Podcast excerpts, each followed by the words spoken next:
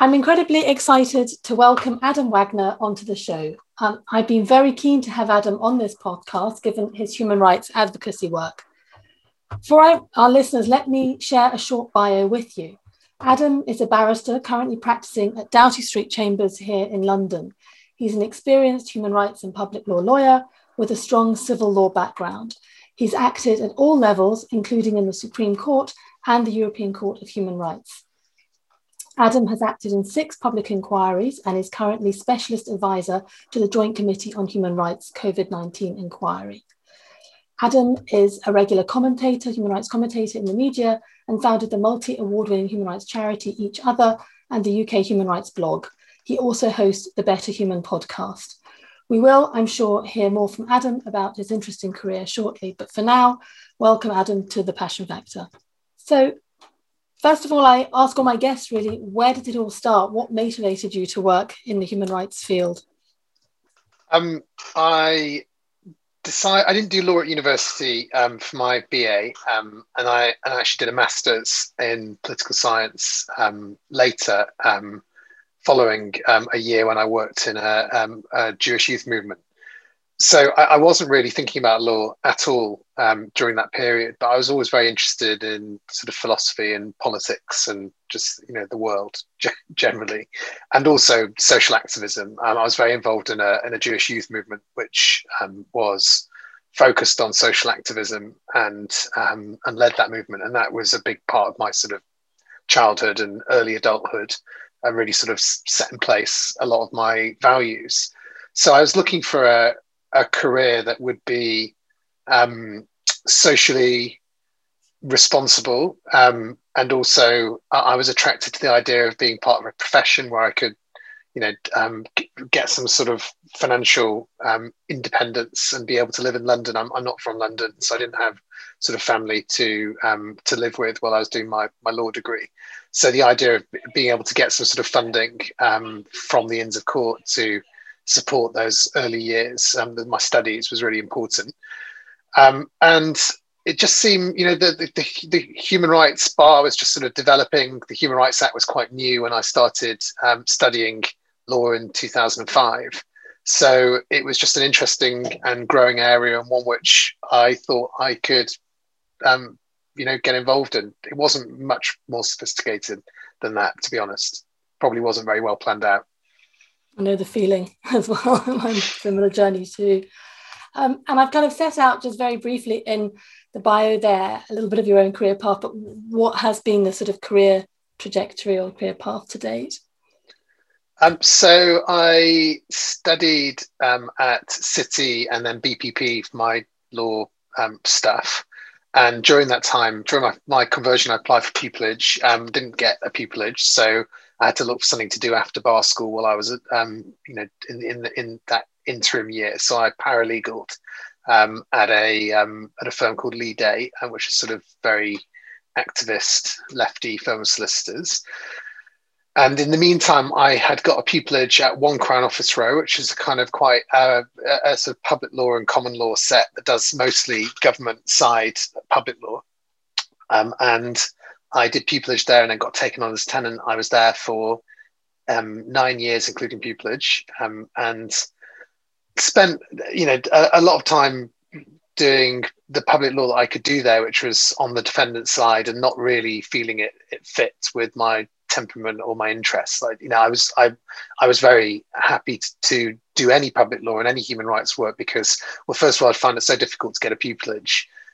So I wasn't under any illusion that I could just walk into some sort of, you know, claimant human rights set and just crack on from there. Like, as in, I tried that, and the claimant human rights set had told me no. So I decided that I'd spend at least 5 years doing the sort of defendant side work, learning my trade, getting into the courts, and also I did a number of public inquiries, 2 relating to the Iraq War, so the Baha Musa and Al-Sweady inquiries. If anybody's interested in watching or has watched the drama that was on Wednesday night, as we record this, on BBC, called Danny Boy, it was about the Al-Sweady inquiry. It's very interesting, very, very interesting drama, which sort of describes that extraordinary inquiry. But I acted for soldiers in that inquiry and in the Baha Musa inquiry. So I was involved in, through the public inquiries, actually, I got to know quite a lot of people in other chambers, and that helped me think about where my next move would be, because I intended for quite a long time to move at some point, because I wanted to do claimant work. And then at the same time, I always had what started as a sideline and became much more than a sideline of this sort of human rights public advocacy work. So I set up a blog called the UK Human Rights Blog when I was a pupil, and that became really successful and well read, and was a brilliant way for me actually to learn about human rights, which I didn't know very much about at the time, although I kind of pretended to publicly. It was a real case of sort of fake it until you make it kind of situation with that people assume one of the benefits of being a barrister, although it's not really one that you earn, is that you have a sort of public cachet. So you can speak about an issue and people say, oh, well, it's a barrister saying it, so they must know what they're talking about. But actually, one of the key skills of a barrister is to appear to know what you're talking about when you don't know what you're talking about, or you've only just found out about the thing you're talking about 2 hours before, which is what we do every day, basically, or until you get more senior is what you do every day. Mm-hmm. So I did the UK Human Rights Blog, and then I decided to try and set up something more sustainable that wouldn't rely on me writing every day, but also would be more focused on the general public rather than semi-experts. So I set up a charity called Rights Info, which became Each Other, which is focused on sort of improving public understanding and access to human rights, but also doing storytelling around human rights to get those stories into the public culture, which I thought was a real problem, that the public culture didn't really get human rights apart unless you were taking the sort of Daily Mail approach to human rights, which is this is all a foreign imposition created by lawyers to line their own pockets kind of approach, which I thought was wrong. So that side of things, I actually took off really 3 years in that period while I was at One Crown Office Row. I was only working as a barrister about half the time, so I was directing this new charity at the other half of the time, although I never really presented it in that way, but that's what I was really doing.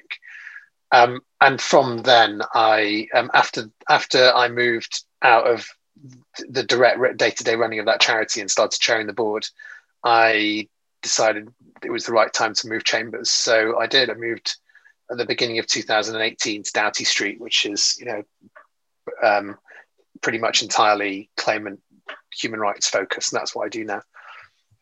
That's really interesting, and I definitely agree with you about the point about doing both sides of the coin. I was a government lawyer for 4.5 years, and I don't think that would have set me up for my human rights career had I not had that government experience.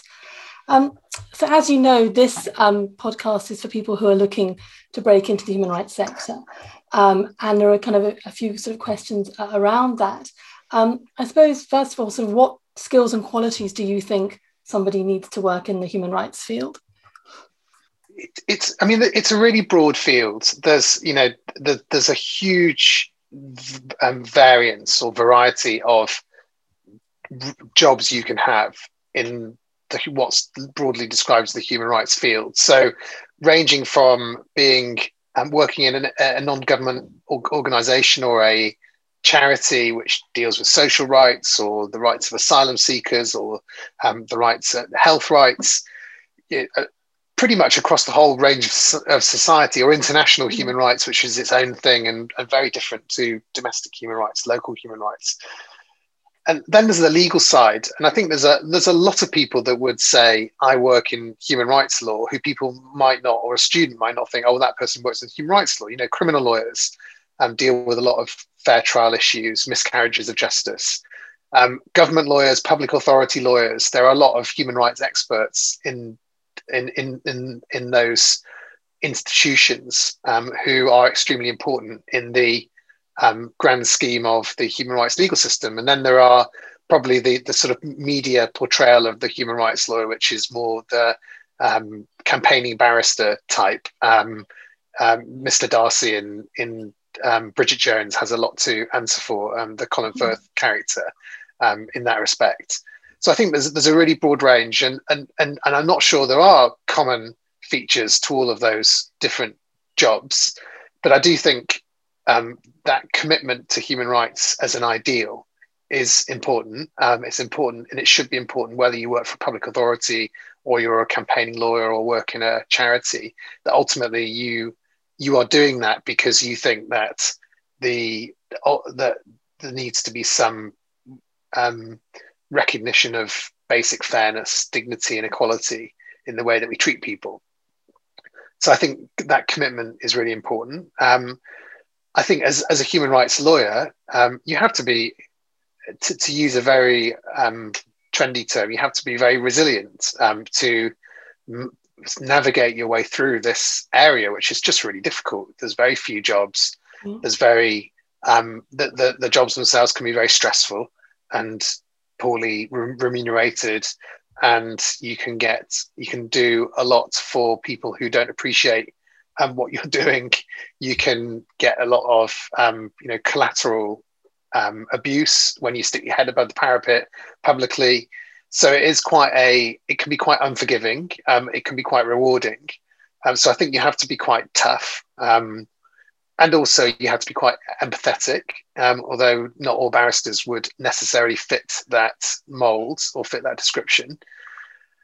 And I think you need to be able to, I think a really good lawyer particularly can see things from different perspectives. I think if you can't see things from different perspectives, it's very hard to do your job well, because you'll never really understand the argument that's about to come and hit you in a case. I struggle with that all the time, but it's just a skill you have to develop, otherwise you'll get beaten.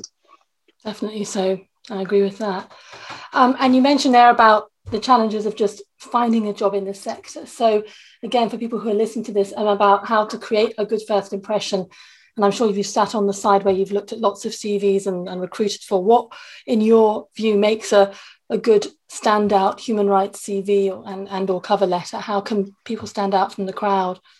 That's really hard to answer, because I do a lot of considering applications for pupillage and other things, and I just find it it's quite individual. So what I think stands out might be different from what someone else stands out. But I think one thing, being, actually having a bit of personal experience, a personal story to tell is always good. Not everybody has a personal story to tell, but if they do have a personal story to tell, why they've got into this, why it matters to them, that can really help. But you might not have that. I think I personally quite like it when somebody is a bit, shows a bit of pizzazz in their application, so takes a bit of a risk. Other people might see that as a negative. That's the problem. But I think that taking the risk and standing out can be quite good. In a way, it's the same with legal submissions. Sometimes you have to take a risk and say something which is going to jar the judge, and it might jar the judge in a way which is which helps or hinders. But I guess the thing you don't want to be is forgettable. You want to, you might be right and still be forgotten, or you might be the right candidate and still be forgotten. So I think there's an element of that, but it's very quite personal and quite subjective. Mm-hmm. No, absolutely. And but there is so much competition out there, and young people are constantly sort of thinking, what do I need to do to just kind of make my, as you said, make myself more sort of noticed by the recipients. And so the final question around this is just about sort of advanced study and having a master's degree. And again, many positions now in the human rights sector, particularly perhaps going in the legal direction, are asking for masters, a master's in public law or public international law. Again, just be interesting to hear your thoughts on that. And again, what might be the right time to do that? It's really hard because masters are expensive and you can't get them funded. So I'm very reticent to say, yeah, you need a master's to get into a good chambers, because that seems unfair. you don't need a master's to do the job. I think if you can do a master's, it's going to help you, because unfortunately the situation is you have very few jobs, very few pupillages, say in at the bar, and a very many applicants. Just to contextualize, you know, I'm at Doughty Street, where I didn't even get an interview from Doughty Street in two sets of applications. I had a master's, I had a first-class degree from a good university, I had what I thought was some good relevant experience, although maybe not relevant experience which spoke to the people who were looking at it at the time. So, but when I'm looking at applications, look, you're going to be, if you're up again, if you've got 50 candidates and you're marking them for academic prowess, which I think is a relevant factor for considering applications for barristers, because it's quite an academic job, then you are going to mark somebody who's got a master's more than somebody who's got a BA. And you might mark somebody who's got a PhD even more than that. And it can help in the job. You know, I quite regret not doing a master's in an LLM. Sort of, if I had known at the time that I was going to be doing law, I probably would have chosen that rather than political science, because I wish I'd known. I wish I had had that opportunity to really get into the foundational principles of human rights, which I've had to learn on the job instead. Although I did cover in my master's, I did cover sort of international humanitarian intervention and that sort of side of the international human rights. Did quite a lot of international human rights, but I just didn't. I would have liked to have done that. I would have liked to maybe have done it after a few years at the bar, because it would have given me that sort of upgrade in my own personal knowledge that probably would have been helpful at the time. But it wasn't, you know, it would never have been the right time. I couldn't afford it. It's the true answer. Like I just couldn't have afforded to spend 10,000 or whatever it would have cost and not be earning for that year. I mean, maybe I could have done it part-time, but it wouldn't have gone down well when I had very small children, children to do nighttime study stuff. So I would have liked to have done that in an ideal world. I've still got a sort of hankering to go off and spend a semester somewhere and just study things and sit in libraries and do things that I used to really enjoy. But it just seems increasingly unlikely. It's hard not to work. There it is. It's being a grown-up. Yeah. I mean, I talk about the masters, particularly sort of, maybe I understand your point about the bar, but sort of more widely sort of for international work and things. It's increasingly becoming now the norm that sort of masters are being sought after, even for an internship at the UN, etc. So there's some quite practical masters, aren't there, for international law. I remember when I did a masters at Columbia in New York, and they have an international school which is quite, and there's a 2-year master's there, which was very practically focused, and it was seen as the master's that you do if you want to work in the UN or in government, particularly American government. Mm-hmm. I think those kind of practical masters where you hear from lots of people who are in the field, but also people are doing those masters maybe early or mid-career, so they might be in their, a little bit older than, maybe in their 30s rather than their 20s. I think that sounds really good and interesting. And if you can do that, then amazing. And you probably make amazing connections as well. Yeah, absolutely. Just have to find the funding for it. There we go. Yeah. Just have to, just that little question. How are you going to pay? How are you going to pay for it? Yeah, exactly. So leaving that kind of journey, or the start of the journey in, we're sitting here in the middle of lockdown. But can you just, for the listeners, describe a sort of typical day in the life of a busy human rights barrister, sort of what it looks like sort of from day to day? And I know no day is the same, obviously. No day for me is the same. And my days are probably the least the same of most human rights barristers. What have I done today? I'm in the High Court in the morning to try and appeal something in relation to one of the protest injunction cases that I'm involved in. So I'm preparing for that. At the same time, I've been speaking to a conference in Edinburgh where I gave the keynote this morning about what went wrong during the COVID pandemic. I mean, COVID has been just an enormous part of my work for the last 15 months. So I do a lot of stuff around that work and public speaking and media things. What else I've been doing? I'm acting in an inquiry at the moment, which I've been dealing with on and off. Today, I'm, you know, and every single day. I mean, that's one of the things I do love about what I do is I have incredibly varied days. Mm. I'm quite a sort of, what's the right word? I like to have lots of things on the boil at the same time. That's the kind of person I am. And I'm quite, I like to be creative. I like to be doing creative things as well. It's an important sort of part of my personality. So I feel like a good day is a day when I've, when I'm doing multiple things and, you know, and I can exercise different facets of what I enjoy. Yeah. I know the feeling about having too many balls in the air to juggle, and I have those days as well. It just all crashes and burns sometimes.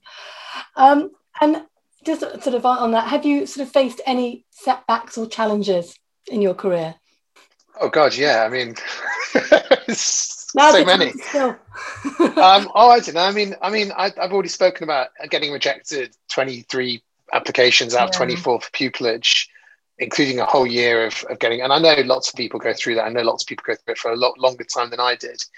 But it was, you know, it was quite a hit to my ego. I think I was quite overconfident that when I was making my applications, I think it was a very important thing to have happened, because it gave me a taste of what was going to happen for the rest of my career, which is that nothing would come easy. You know, nothing comes easy at the bar. I mean, maybe it does for some barristers, but I not for many. I think it's a really hard job, and you have to work really hard to do it just well enough to fulfill your professional obligations, let alone be a sort of star of the bar kind of person. And I find I have to work, you know, there's the harder I work, the better I do. And there doesn't seem to be a limit to that, as in I never seem to have done enough work to prepare for anything. And I don't mean that in a sort of, you know, panicky way. I just mean that you can always do more, and that is very stressful. That is what makes the job quite stressful, is that you know that every minute you spend preparing for something is going to be a minute, you know, is going to be well spent. But that means you are constantly juggling and understanding and trying to figure out how you're going to, you know, balance all the different competing demands. You know, losing in court is really tough. I'm the kind of person I generally will blame myself and try and figure out what I did wrong, even when I kind of know deep down that probably the outcome would have been the same no matter what I did. But, you know, I try and learn and try not to be too down, but my wife has to sort of pick me up quite often when those things happen. But I don't know, what else? I've been... applied for loads of things that I, you know, haven't got, or have been sort of summarily rejected from, have been dropped from cases because I just, you know, stuff happens, or I've got something wrong and that sort of thing. And that happens, I think, to every barrister. I mean, maybe there are some barristers it doesn't happen to. It's just a really, you know, it's a hard job, and I try, and I make it a lot harder for myself by taking on lots and lots of other things, like, you know, running a charity and doing sort of public advocacy stuff, and getting involved in spicy political issues publicly, which I don't have to, but I do. So I make it very hard for myself. But on balance, and particularly the last few years, I get a lot from it, and I really enjoy it. Yeah, absolutely. And we learn from every experience like that, right? It's how we kind of deal with it, and then we move on from that. But yeah, at the time, yeah. I understand it's not great. So sort of bringing it to a close, you've alluded to it, but we work on really difficult, challenging stuff, right? Which kind of affects us, and difficult issues and torture and death penalty and sexual violence. And it affects, you know, the work that we do. And I suppose, what advice can you offer to young people as they're starting to think about this work, and that sort of self-care angle, and how we look after ourselves as professionals? Well, I'm just wondering if I'm the best person. Am I the best person to be giving wisdom on that? Maybe ask my family if I'm the best. Look, I mean, I'll tell you how I deal with self-care. First of all, I exercise every day. And I try and make sure that, while I've been working at home, I go for a cycle ride every single morning before I start my day for 45 minutes, an hour, and try and, during the lockdown, try to sort of put that together with going grocery shopping or whatever. But that I've figured out is a really important sort of aspect to my own self-care. And doing that keeps a lot of other things, it helps with a lot of other things, because otherwise I just get into a kind of a real sort of funk of overwork and under exercise, and I find that very difficult. So that for me is very important. For someone who's quite sort of peripatetic, constantly going from one thing to the other, it's quite important for me to try and minimize distractions when I can. I'm not always very good at it, but particularly when I'm with my family, my kids are actually pretty good now at telling me to get off my phone and get off Twitter and that sort of thing.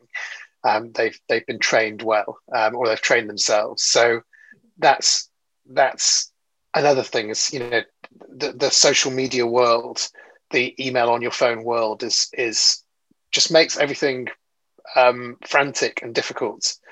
And sometimes you just got to take yourself away from it. I remember someone saying to me at my old chambers, I think it was my friend Martin Downs, who's a barrister at One Crown Office Row. I remember him saying to me, I think over some difficult situation I was in, he said, look, it's only work.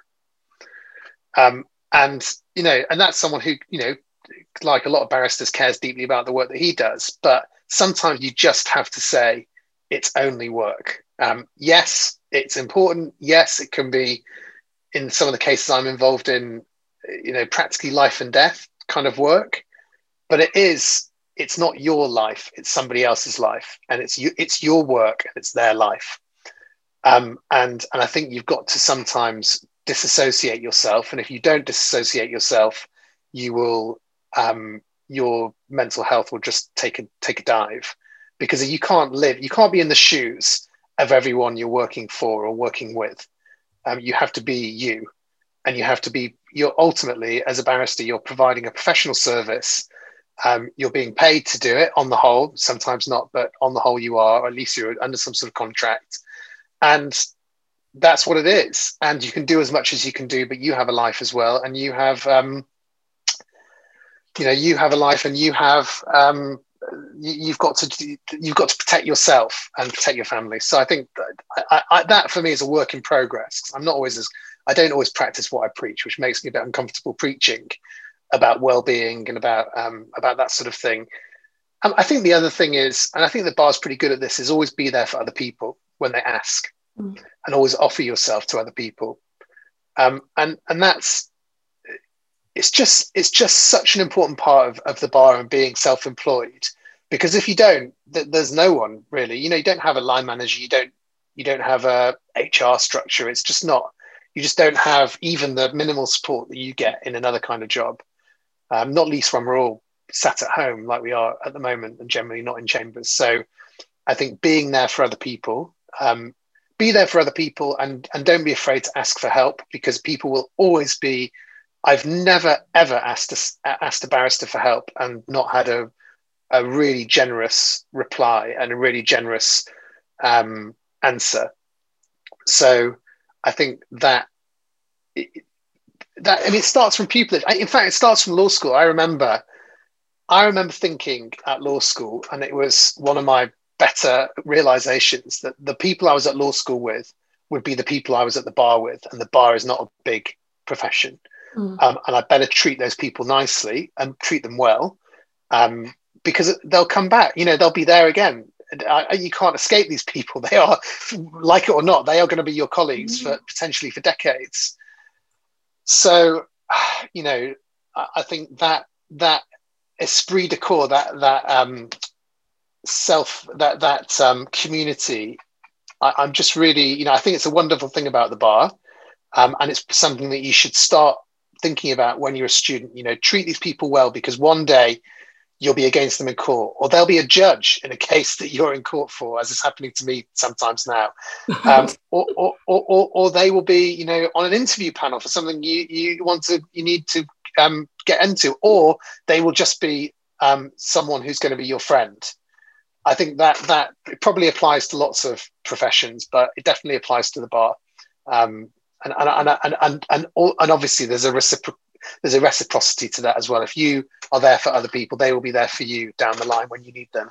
Yeah, that's wonderful. I couldn't agree more with you on that point, because it's a small world, and certainly I find that just in the human rights world, you're never very far from somebody, 2 or 3 degrees from somebody, and it's people that you've passed in your professional life. But that being nice to other people and respecting other people is fundamental, absolutely.